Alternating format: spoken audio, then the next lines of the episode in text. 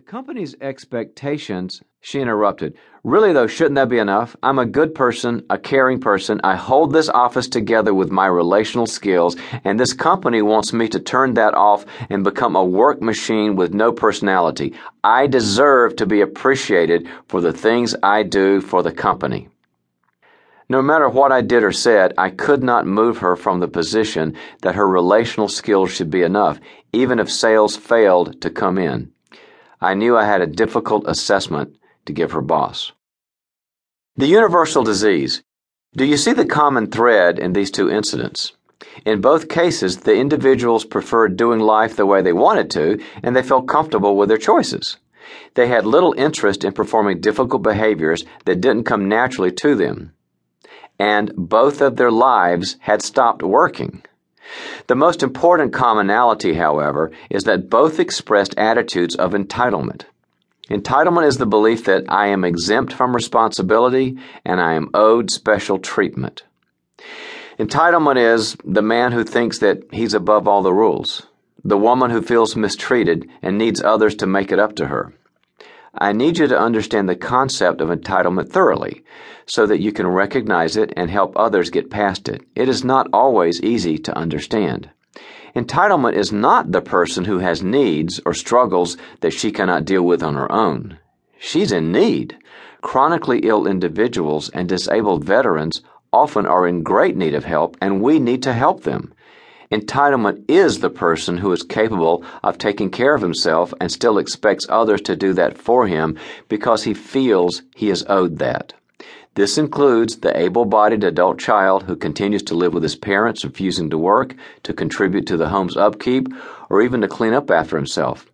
It also can include the worker who takes advantage of disability benefits after she has recovered.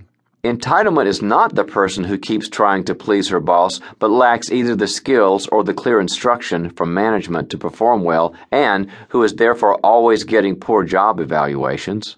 Entitlement is the person whose poor job evaluations result from her refusal to invest herself in her job and who consistently underperforms, not because she lacks the skills or hasn't received clear instructions from management, but simply because she sees no reason to. She believes she deserves that paycheck for reasons completely unrelated to how well she performs, and that the company is lucky to have her. Entitlement is not the spouse who feels inadequate because her partner is always expressing his frustration with their marriage and with the role she plays in it, even though she tries hard and wants things to be better. Entitlement is the spouse who thinks everything going wrong in their marriage is his partner's fault and that if she doesn't shape up, she just might lose him. Since he has already made all the contribution to their marriage he needs to just on the basis of who he is, he's completely justified in just sitting back and waiting for his wife to fix whatever's wrong without any help from him. There are many more examples, but the many faces of entitlement will always have at least most of these characteristics. 1. An attitude of being special. I'm exceptional. And in fact, I'm of far greater value to this marriage or family or company than the rest of them, and that's why I deserve special treatment. They're lucky to have me. Number two, an attitude of being owed, of deserving something. I didn't create this situation. They're the ones who are always complaining, so why should I do all the work or even any of it? As far as I'm concerned, I should just stay in my office till they've cleaned up this mess, and my bonus had better not be any smaller than any of the others because of it. Number three, a refusal to accept responsibility. Why do they want me to pay rent? I didn't ask to be born. Besides, this will still be their house after I move out, and I can't pay rent anyway because I don't have a job. None of the dead end jobs around here are worth my time and effort, and there's no reason I should do my own laundry. Mom has to do hers and dad's anyway. She can just do mine at the same time. It's no extra work. Number four, a denial of one's impact on others.